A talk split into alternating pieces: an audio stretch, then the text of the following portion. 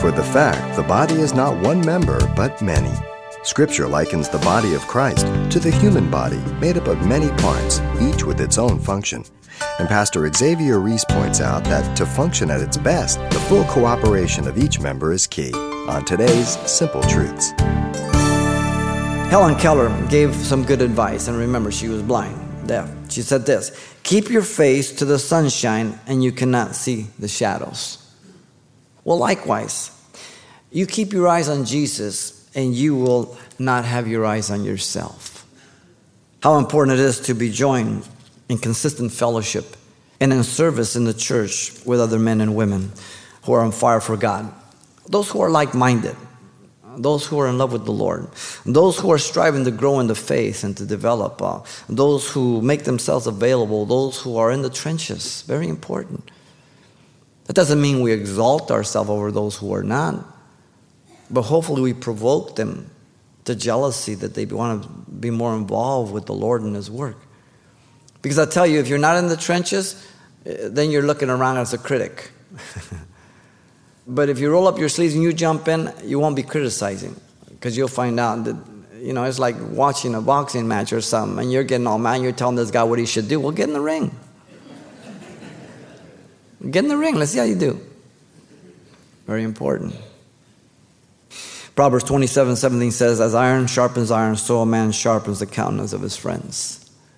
We're to sharpen each other.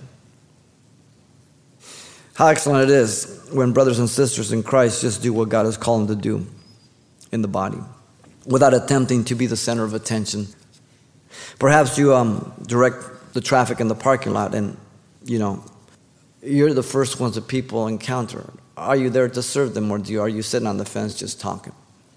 See, when we come to church on Sunday, we come to serve, not to be served. Maybe you're an usher and you're the second person they greet at the door. Uh, we never know who the person who's who's walking in. Maybe they have a bad perspective about church, and all of a sudden you're the first one they greet. Very, very important. Perhaps you lead worship and uh, you're more concerned with um, what people think about your talent than what God knows about your heart. It's easy to get caught up.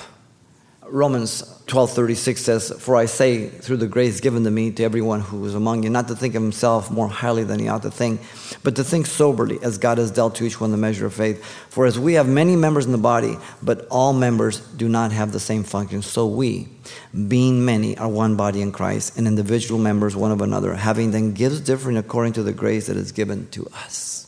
All of us are different. We have different gifts, but all of us comprise an entire body. And I'm always amazed at what God has done and is doing and continues to do as God is sufficient for His church. When we had only 10 people, 100 people, 500 people, God just always sees fit. But this is the key, and God takes care of it, doesn't He? He's always sufficient for it. You've been listening to Simple Truths with Pastor Xavier Reese, a daily devotional of the enriching and precious truths found in God's Word. Hear this program again by following the radio listings link at calvarychapelpasadena.com. The studies you hear on Simple Truths are also available on CD. Give us a call at 800 651 8352 for information on how to receive a copy. Or log on to our website for announcements about other ministries at Calvary Chapel, Pasadena. It's all at calvarychapelpasadena.com. And join us next time for more simple truths.